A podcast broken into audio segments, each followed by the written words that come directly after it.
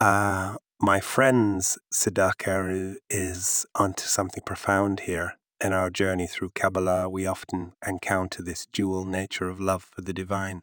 It's like walking on two legs, with one being the love we feel because we yearn for that connection, that unity with Hashem, and the other being the love that is a product of absolute awe and reverence.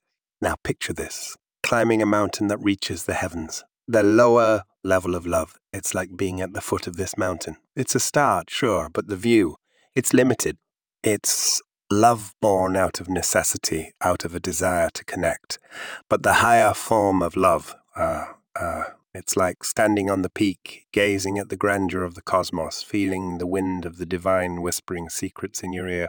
This is the love of delights, a joyous dance with the divine that only the great Tzaddikim truly know.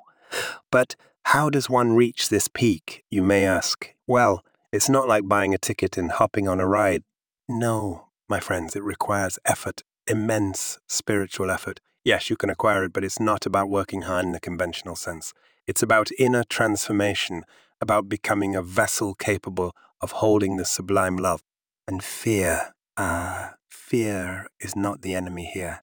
In the mystic dance of Kabbalah, fear is the feminine energy that draws in the masculine energy of love. Hmm. It's like the moon drawing in the tide acquire the highest level of fear, a fear born from a deep understanding of the divine, and watch as love comes chasing after, like a moth to a flame.